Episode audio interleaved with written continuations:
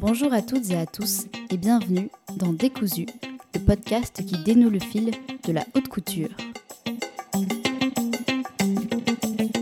À chaque nouvelle génération, la haute couture est remise en question et on craint à chaque fois de la voir disparaître. Mais elle s'accroche et reste là.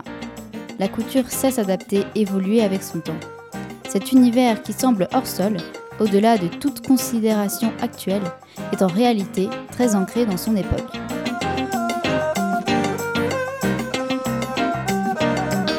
Dans l'épisode d'aujourd'hui, je vous propose de découvrir quelle est l'actualité dans la couture aujourd'hui. Pour aborder ces questions d'actualité, j'ai eu le plaisir de rencontrer Jessica Michaud, personnalité incontournable du monde de la mode.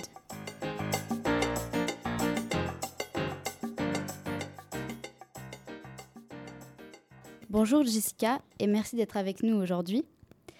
Alors, bah, c'est un véritable honneur de t'avoir dans Décousu et euh, tu as un métier qui est très large et très complexe. Alors pour commencer, est-ce que tu pourrais d'abord euh, nous parler un petit peu de toi et de ton métier? Bah, moi, je suis un journaliste mode. Ça fait plus de 20 ans que j'écris sur la mode, hommes, femmes et haute couture, bien sûr. Et je voyage dans le monde entier en regardant les défilés au premier rang euh, et que je regarde les nouveaux créateurs, les créateurs qui maintenant, ça, ça fait des années que je les suis. Et euh, j'adore ce métier autant aujourd'hui que le premier jour quand j'ai commencé. Le milieu de la mode connaît une profonde remise en question. Les problèmes écologiques et éthiques sont aujourd'hui au cœur de nouvelles considérations sociétales tournées vers une ambition anticonsumériste. On voit notamment euh, croître le marché euh, de la seconde main, donc euh, avec les friperies. Et est-ce que ces nouveaux enjeux de durabilité menacent le monde de la mode où l'éphémère est roi? Oui et non. Par exemple, pour l'autre couture, par exemple, on a cet effet qu'on achète moins, on achète mieux. Et c'est l'idée, c'est de, créer des choses qui sont evergreen, comme on dit. En anglais.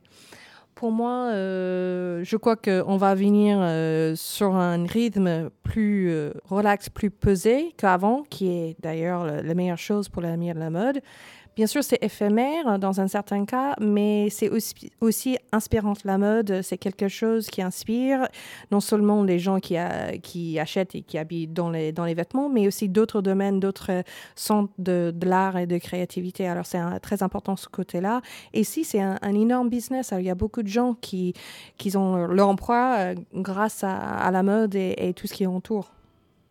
Bah, justement, comme tu parlais euh, du rythme qui va se ralentir un petit peu, c'est vrai que récemment, en avril euh, dernier, il y a eu euh, le retrait de la marque Yves Saint Laurent du calendrier officiel qui a été suivi par Gucci et Valentino, donc Valentino en ce qui concerne la couture notamment. Et est-ce que ce, retrait des calendriers officiels annoncerait une, une nouvelle ère pour la couture qui serait peut-être plus autonome et plus créative puisque justement elle prend son temps et la création n'est pas, comme on va dire, poussée?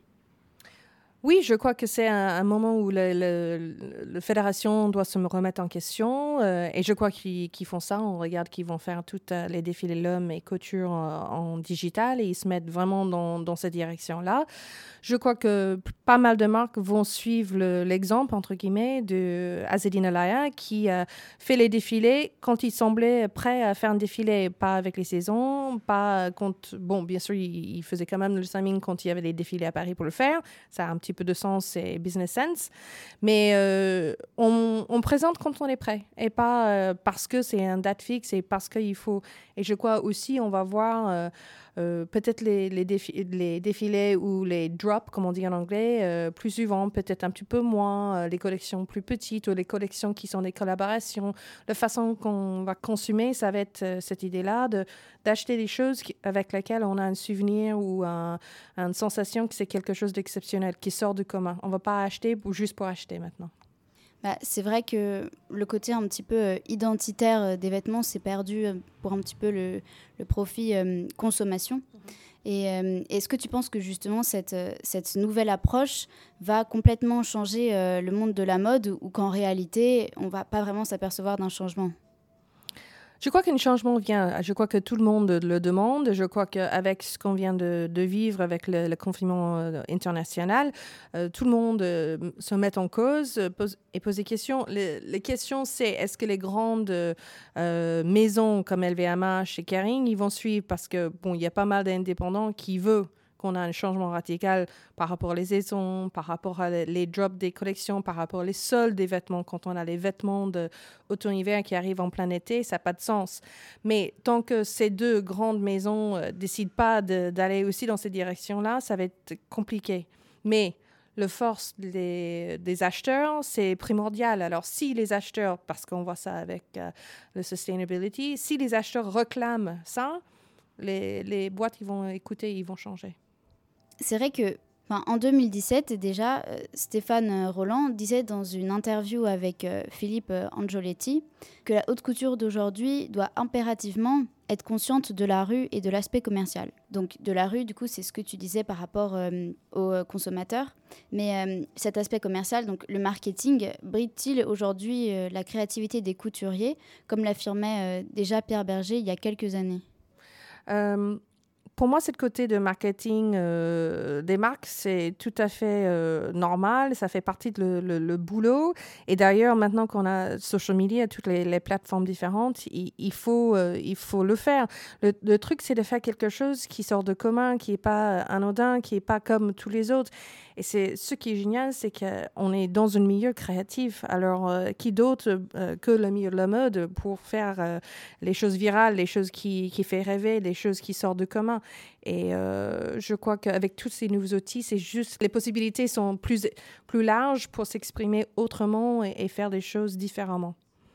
C'est ça, finalement, on, entend beaucoup de critiques par rapport justement euh, au commercial et au marketing, mais en réalité, on pourrait voir ça aussi comme l'élargissement du champ créatif. On a plus de plateformes pour s'exprimer juste pour continuer sur cette idée-là, il y a pas mal de gens, enfin, à l'époque, quand j'ai commencé à travailler, c'était un moment où les acheteurs euh, décidaient qu'est-ce qu'ils vont acheter d'une collection après les défilés. Maintenant, les achats sont faits bien presque 80% avant les défilés. Alors les défilés en eux-mêmes, ils sont devenus euh, marketing pur et dur.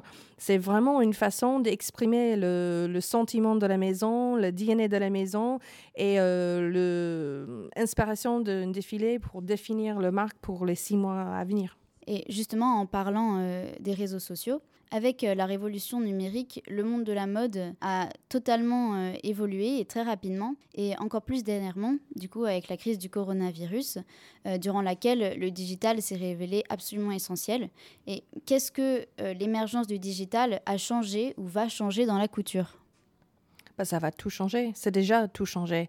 À mon avis, ce qui va être intéressant, c'est les jeunes créateurs qui apprennent à créer toutes leurs défilés, toutes leurs euh, pièces euh, euh, digitales qui n'existent pas en, trois dimensions. Le temps que c'est pas acheté par les vendeurs, à ce moment-là, c'est fabriqué. Alors, ça peut devenir une façon vraiment d'être encore plus sustainable qu'aujourd'hui. Je crois qu'on va avoir toute une génération de créateurs qui vont être tellement doués online, digital, avec tous les outils qui peuvent utiliser pour faire que on peut créer les, collections complètement 100% digitales et les fabriquer juste aux dernières minutes quand on a les vraies commandes et une vraie sensation euh, que ce qui va marcher et tout ça. On peut utiliser même le data qu'on reçoit de, des direct-to-consumer ou euh, toutes les informations qu'on peut euh, avoir les consommateurs, même en, postant les, questions directes sur nos social media, sur les stories, sur Instagram, et utilise ça pour vraiment décider dans quelle direction on veut euh, que notre marque euh, parte. C'est vraiment génial et c'est l'avenir. De toutes les manières, euh, le digital, c'est l'avenir côté sustainability, aussi pour nous rapprocher et aussi pour s'exprimer vive voix et directement avec nos consommateurs cette approche dont tu parles, qui euh, maintenant est de créer le vêtement avant même la demande, euh, ou en tout cas de créer digitalement avant de le faire euh, en vrai, ce qui donc permet évidemment de ne pas gaspiller. Est-ce que finalement c'est pas un petit peu aussi perdre l'âme de la couture qui est de créer une pièce, de créer en fait la désirabilité d'une marque et d'innover et de proposer des choses nouvelles plutôt que d'attendre qu'on lui demande de faire une création? Il faut que ce soit un juste milieu. C'est pas on fait tout digitalement et on fait rien euh, avec les mains. Ça, non, il faut garder aussi ça. Bien sûr, haute couture surtout, c'est là où les rêves se réalisent. C'est là où pas mal de, créateurs ils essaient des choses qui sont juste pas possibles dans le ready to wear. Mais on peut avoir, comme on dit, un trickle down. On peut avoir les idées euh, dans la haute couture qu'on peut peut-être plus tard utiliser dans le ready to wear. Mais euh, c'est un juste milieu. Il faut trouver le sweet spot chacun pour soi. Et justement, quand tu parlais euh, de la, de la Fashion Week euh, haute couture qui était euh, digitalisée, donc parce que la, la, Fashion Week couture qui était normalement prévue pour juillet a été annulée à cause de la crise sanitaire et transformée donc en Fashion Week digitale, ça semble révolutionnaire. mais en réalité, ça fait déjà quelques années qu'on peut avoir facilement accès aux visuels de la couture sur Internet, que ce soit sur des plateformes comme Vogue ou Business of Fashion ou autres. Finalement, le véritable changement ne se fait pas tant dans le fait euh, de rendre les défilés accessibles que dans le fait de perdre l'image euh, d'inaccessibilité du luxe et de la couture. Puisque avec les réseaux sociaux, on remarque de plus en plus cette envie des grandes marques d'être très proches de leur public. Est-ce que finalement, aujourd'hui, l'accessibilité, c'est le nouveau chic? Parce que pendant très longtemps, c'est vrai que le mystère et le secret, ça a été des éléments essentiels à une marque de haut luxe. Est-ce qu'aujourd'hui, euh, pour qu'une marque de luxe continue à, parler à ses clients, il ne faut plus tellement qu'elle joue sur le côté euh, ultra euh, privilégié, mais plutôt sur le côté ultra accessibilité? Oui et non. Il faut que ce soit accessible, mais ça, il faut que ça reste quand même euh, des rêves. Il faut avoir, euh, encore une fois, une, juste balance. Euh, moi, ce que j'adore maintenant, encore une fois, avec social media depuis l'arrivée de, la web, c'est d'avoir cette va-et-vient entre les, les, clients directement avec les, avec les marques. Avant, c'était les Ivory Towers. Les marques faisaient comme ils voulaient et, les clients, ils, assumaient les choix de la marque. Maintenant, il y a une vraie conversation et je crois que ça, c'est génial, mais moment donné, il y a un créateur et on l'aime pour ce qu'il ce qu'il propose. Alors, il faut quand même le, laisser faire. Je crois que c'est un... C'est compliqué. Moi, je suis très fan de l'idée que, que n'importe qui peut assister à un défilé car c'est un moment euh, exceptionnel. Mais en même temps, euh, c'est un moment exceptionnel. Alors, il ne faut pas que, ça devienne un, truc quotidien, euh, n'importe qui. Il faut que ça reste special. C'est ça, c'est que finalement c'est un petit peu le risque euh, avec les réseaux sociaux aussi, c'est que donner euh, une, accessibilité trop facile, ça tue le côté désirabilité. Donc finalement, ce serait trouver un petit peu un mélange comme faisait Karl Garfeld, qui était une image très très très publique, mais qui en réalité était un personnage euh, très mystérieux. Donc finalement aujourd'hui, est-ce qu'il faut plus être comme Olivier Roustin pour Balmain? Ou plutôt comme euh, Eddie Slimane pour Céline, qui lui reste attaché à une image très mystérieuse du créateur. Bah, c'est pas un choix entre les deux. C'est l'idée qu'on aime euh, une créateur euh, comme Hedy ou comme Olivier, c'est parce qu'ils sont 100% eux-mêmes. C'est pas euh, tant, qu'on est 100% soi-même, on va trouver son propre tribe, their own tribe. On va trouver des gens qui apprécient un créateur qui reste derrière le rideau, ou on, va être quelqu'un qui préfère de, savoir tout de, de, A à Z du matin au soir de qu'est-ce qui se passe dans la vie de cette créateur il y a quelqu'un, un créateur pour chacun de nous, entre guillemets. Il faut trouver euh, ce qui nous plaît, leur style, la façon qu'ils euh, qui interactent avec nous. C'est ça le, chose. Mais euh, je voulais aussi revenir sur cette idée de, de les, des défilés privés et tout ça. Ce qui est intéressant avec la fédération, par exemple, il va avoir des choses ouvertes à tout le monde euh, sur les plateformes euh, pour l'homme et, couture, mais il va avoir aussi un, autre partie qui est privée pour les gens de l'émir la mode, qui vont avoir accès à d'autres choses qui n'est pas à tout le monde. Alors c'est encore cette idée de, que tout le monde est bienvenu, et tant mieux que tout le monde est intéressé par la mode, mais aussi euh, pour ceux qui travaillent dans la mode ou ils ont besoin d'autres choses, euh, des choses plus euh, précises, il y a cet endroit plus privé, plus voilà. Ça, c'est sûr qu'avec tout ce qui se passe, évidemment, c'est compliqué de pouvoir rapidement s'adapter. Mais le milieu de la mode, est à la fois un milieu qui est très euh, unique et très fantasmé, mais en même temps un milieu qui parle à tout le monde. Donc c'est vrai que trouver euh, le, juste milieu entre les deux, c'est assez compliqué. Mais en ce qui concerne euh, les nouvelles problématiques par exemple concernant l'écologie et la cause animale puisque ben, on en parle énormément, on en voit de plus en plus, il y a de plus en plus de végétariens, voilà.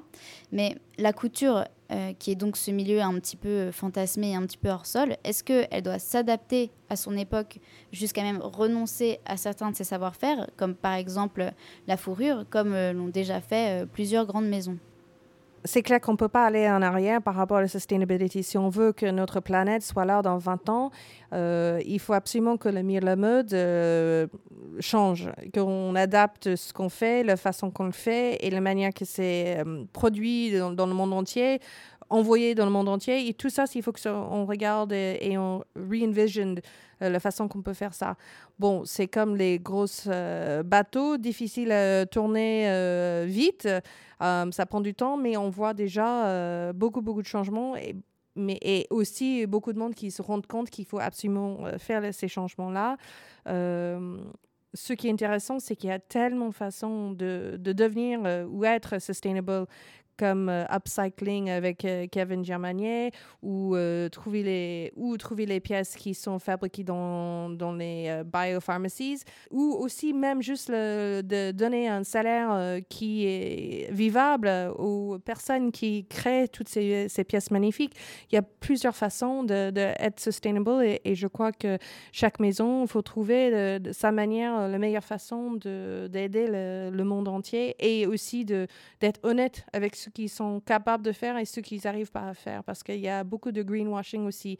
Et euh, je crois que, encore une fois, les millennials, les Gen Z, ils le sont ça de, loin. Alors, faut pas, faut pas prendre euh, les nouvelles générations comme des idiotes. Ils, ils, sont très intelligents et ils veulent savoir et ils veulent avoir le preuve. C'est un petit peu comme euh, justement à l'époque où Pierre Berger disait que la haute couture était morte, en réalité, c'était la haute couture qu'il connaissait lui, qui était déjà différente de celle qu'il y avait avant. C'est simplement que les nouvelles générations changent et apportent un changement. Mais la haute couture, en tout cas, je pense que c'est quelque chose qui ne disparaîtra euh, jamais, puisqu'il y aura toujours de nouvelles avancées. Et du coup, oui, c'est vrai, on, on a l'impression qu'à chaque nouvelle époque, on clame la mort de la haute couture. Mais finalement, est-ce que ce milieu ne serait pas éternel en un sens? Oui, ça va être éternel euh, dans le sens que tout le monde veut avoir euh, euh, des vêtements faits sur mesure pour eux. Sur le, base, le plus basique, le plus profond, c'est ça, d'avoir quelque chose créé, créé, unique au monde pour soi-même qui n'existe nulle part ailleurs. Bon, les ego rentrent là-dedans et que tout le monde aimerait bien avoir ça. pour moi, l'autre couture va toujours exister et on voit aussi l'évolution de l'autre couture. Le meilleur exemple pour moi aussi, c'est Iris Van Herpen où on, on voit l'utilisation des nouveaux produits, les nouvelles méthodes euh, qui est complètement euh, fige, euh, mélangé entre l'ancienne méthode et tout ce qui est digital et nouvelles technologies dans les tissus, dans la façon de, fabriquer. Alors, on voit qu'il y a une, chemin pour l'autre couture qui peut suivre et vivre encore très, très longtemps. C'est vrai que ce, ce qu'elle réalise, c'est absolument sublime et ça, fait, ça ne fait vraiment pas futuriste déguisement comme on peut parfois euh, en avoir peur. Mais est-ce que tu penses qu'il y a une chance pour que l'utilisation qu'elle fait de ces technologies puisse être euh, généralisée? Euh, Parce que par exemple, on a vu aussi déjà en 2014, Karl Lagerfeld pour Chanel réalisait des tailleurs comme une sorte de, de tailleur en imprimante 3D, donc avec des nouvelles technologies, mais ça ne faisait pas du tout, encore une fois, film futuriste de science-fiction. C'était vraiment très fin, très sophistiqué, mais avec des nouvelles technologies. Finalement, est-ce que tu penses que le, futur de la couture, c'est ça et, cette manière de concevoir avec les nouvelles technologies va vraiment s'élargir euh, à toutes les marques? Oui, absolument. Je crois que encore une fois, euh, haute couture, c'est là, c'est le laboratoire pour la, mode. C'est là où on teste toutes ces nouvelles technologies pour que ça puisse puisse être utilisé dans d'autres marques, dans d'autres maisons. Et ce qui est intéressant aussi, c'est qu'on voit pas mal de marques comme Allbirds ou même Caring qui ouvrent leur portail en disant on a découvert ça, ça aide l'environnement, ça aide avec la sustainability. Pourquoi pas utiliser cette, euh, ce tissu ou ce euh, type hum, d'aiguille et, et, fil euh, pour, aider, pour aider avec votre marque aussi, pour que vous puissiez être beaucoup plus sustainable. Je crois que ça aussi, c'est qu'on a une encore une fois aussi, après le, coronavirus, la quarantaine, que on a des gens qui se parlent entre eux, qui essaient d'aider entre eux. Et euh, je, quand j'ai parlé avec Kevin avec mon propre podcast il n'y a pas très longtemps, lui aussi, il a confirmé qu'il parle très souvent avec d'autres créateurs comme Marine Serre pour savoir comment on peut faire. Il partage. C'est pas chacun pour soi. Est-ce qu'il n'y a pas un risque que toutes ces nouvelles technologies viennent faire oublier tous les, métiers d'art et les savoir-faire essentiels à la haute couture, comme par exemple toutes les broderies et, ces, savoir-faire ancestraux. Euh, est-ce qu'il n'y a pas un risque qu'ils s'étiolent et peut-être même qu'ils disparaissent avec le temps? Bah, il y a toujours euh, cette possibilité-là, mais on regarde dans les anciens livres, il y a les embroideries ou les façons de fabriquer les vêtements qui n'existent plus d'aujourd'hui. Ça, malheureusement, ça fait partie de la vie, ça fait partie de l'évolution. Alors, euh, il va y avoir des choses qui se perdent. Heureusement, il y a les marques comme euh, Chanel qui achètent les maisons et aident les petites mains pour garder un petit peu le passé pour que ça aide l'avenir. Mais il va y avoir des choses qui vont tomber, tomber sur le côté euh, et laisser la place pour euh, des, nouveautés. Ça, c'est évident, ça, fait partie de la vie. En parlant du passé dans la, création couture, euh, c'est vrai qu'il y a eu l'année dernière la mort de Karla Garfeld. Il n'y a pas très longtemps non plus, il y a également eu le décès de Asdina Laya et encore plus récemment le retrait de Jean-Paul Gaultier de la couture. Est-ce qu'aujourd'hui, il reste encore des, grands couturiers comme les grandes figures qu'on pouvait connaître il y a quelques années? Euh, oui, mais ils sont différents. Il y a, bien sûr, il y a toujours Pier Paolo Piccioli euh, euh, et il y a aussi, bah, Demna maintenant, quand on parle de nouvelle génération, il Demna à Balenciaga, il a son propre regard. il y a des, grandes maisons, toujours. Il y a, il y a des grandes. Bah, Nicolas Kieskier, ce qu'il fait, c'est toujours pour moi à Louis Vuitton tellement avancé par rapport à ce qu'on voit dans la rue d'aujourd'hui. Il est vraiment dans son propre monde. Il est très, il est, il est très à l'écoute euh, et il regarde pour l'avenir. Il y a le retour aussi d'Albert Albaz, que tout le monde a hâte de voir ce qu'il ce va faire après cinq ans de, de repos créatif. Et euh, je crois qu'il y, a beaucoup de, beaucoup de talents. Il y a les, jeunes comme Marine Serre, qui, est, encore une fois, elle a, elle a, vu, elle était vraiment avec son euh, crystal ball, elle a vu l'arrivée de, de le monde d'aujourd'hui, dans un certain sens. Kevin, enfin, il y a, même, il y, y, en a tellement qui sont excitants, euh, qui vont, entre guillemets, prendre la place quand il y en a d'autres qui ont décidé. Mais il va jamais avoir un autre Jean Pocotier, euh, il va avoir jamais un autre Laia ou euh, Karl Lagerfeld. C'est unique au monde et, tant mieux parce qu'on est tous uniques au monde. Alors c'est juste à chacun de, de, montrer ses propres talents et, de, de montrer ce, ce qu'ils sont capables. Ouais, c'est ça, c'est que les grands couturiers qu'on connaissait hier, certes, n'existent plus, mais parce qu'on ne connaît pas encore ceux qui viendront demain. Et est-ce qu'aujourd'hui, tu penses qu'en haute couture, on peut choquer? Parce que j'ai l'impression qu'on a, on a tout vu en termes de, de choc dans les mœurs. Donc là, l'évolution va vraiment se faire en termes de technique, je pense. Mais c'est vrai que on remarque de plus en plus une espèce de retour du politiquement correct. D'ailleurs, il y a un défilé Jean-Paul Gaultier où, justement il, montrait tout ça, il dénonçait tout ça et il y avait écrit euh, Free the Nipples mhm. sur une de ses robes où justement il, allait contre cette espèce de bien-pensance euh, et il dénonçait euh, le manque de créativité de, de l'époque. Est-ce que tu penses que aujourd'hui la mode manque de créativité ou alors en tout cas, serait, euh, comment dire, euh, retenu par, euh, par certaines considérations actuelles, morales, qui, qui l'empêchent d'aller partout où elle voudrait aller. Non, absolument pas. Il va y avoir toujours des gens qui osent, surtout dans le milieu de la mode. Surtout quand on voit tout ce qui se passe aujourd'hui avec euh, les protestes pour Black Lives Matter, the, the queer community.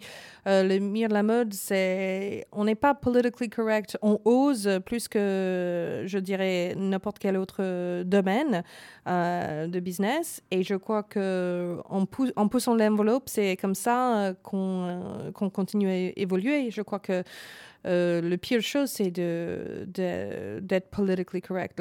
L'idée, c'est toujours de oser et oser plus et oser euh, autrement. Et, et je crois que bah, pour moi, c'est le base de, de la mode, c'est de vraiment de challenger, le, et l'art en général, c'est de challenger le status quo et de, de forcer les gens de réfléchir euh, sur leur morale, sur leur pensée et leur regard sur le monde. Tu as parlé justement euh, du mouvement euh, Black Lives Matter. Est-ce que selon toi, les marques couture devraient être un petit peu plus euh, engagées, comme par exemple la marque Bayer Moss, qui justement est très engagée et c'est vraiment dans l'identité de la marque, autant que, son, que, son, que ses valeurs esthétiques en fait. Et est-ce que tu penses que les marques de couture gagneraient à s'engager plus politiquement à une époque comme la nôtre?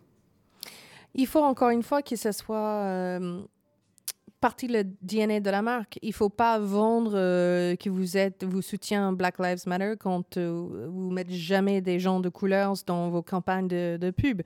Euh, il faut être honnête avec soi-même. Et on a vu aussi qu'il y a pas mal de, maisons de mode qui ont pris, qui ont embauché des, personnages pour qui deviennent beaucoup plus inclusifs, qu'ils sont sustainable aussi, mais surtout cette idée de ne pas faire les fautes comme Gucci a fait avec euh, avec leurs vêtements ou Prada d'ailleurs. C'est de d'être à l'écoute de, le, monde qui change et d'avoir quelqu'un qui dit oh, oh euh, fais attention vous vous rendez pas compte etc euh, etc pour que les, le marque apprenne les, les, parce que c'est un business à la, et ils veulent surtout pas vexer leur clientèle c'est clair quand tu parlais justement de, du côté plus inclusif est-ce que tu as l'impression que c'est une considération de façade ou que réellement les marques ont envie d'inclure plus de physique dans leur défilé, de montrer plus de physiques différents, sincèrement Sincèrement, à la fin, c'est le business. Et il y a beaucoup plus de femmes qui sont 40, euh, taille 44 et plus, euh, qui sont en taille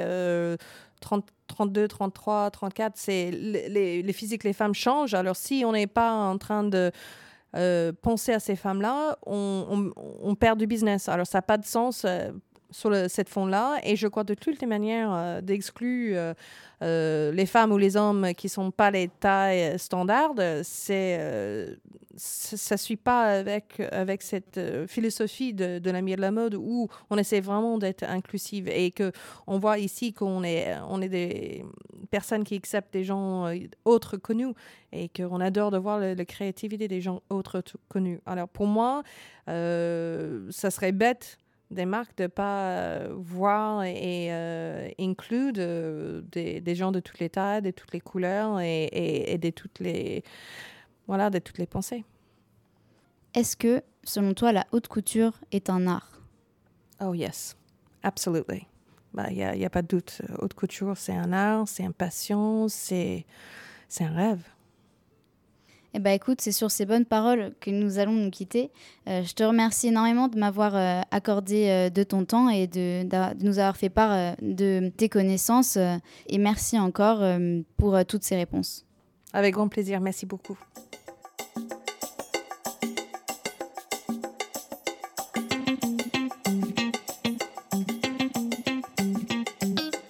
Merci à toutes et à tous d'avoir suivi ce nouvel épisode de Décousu, le podcast qui dénoue le fil de la haute couture.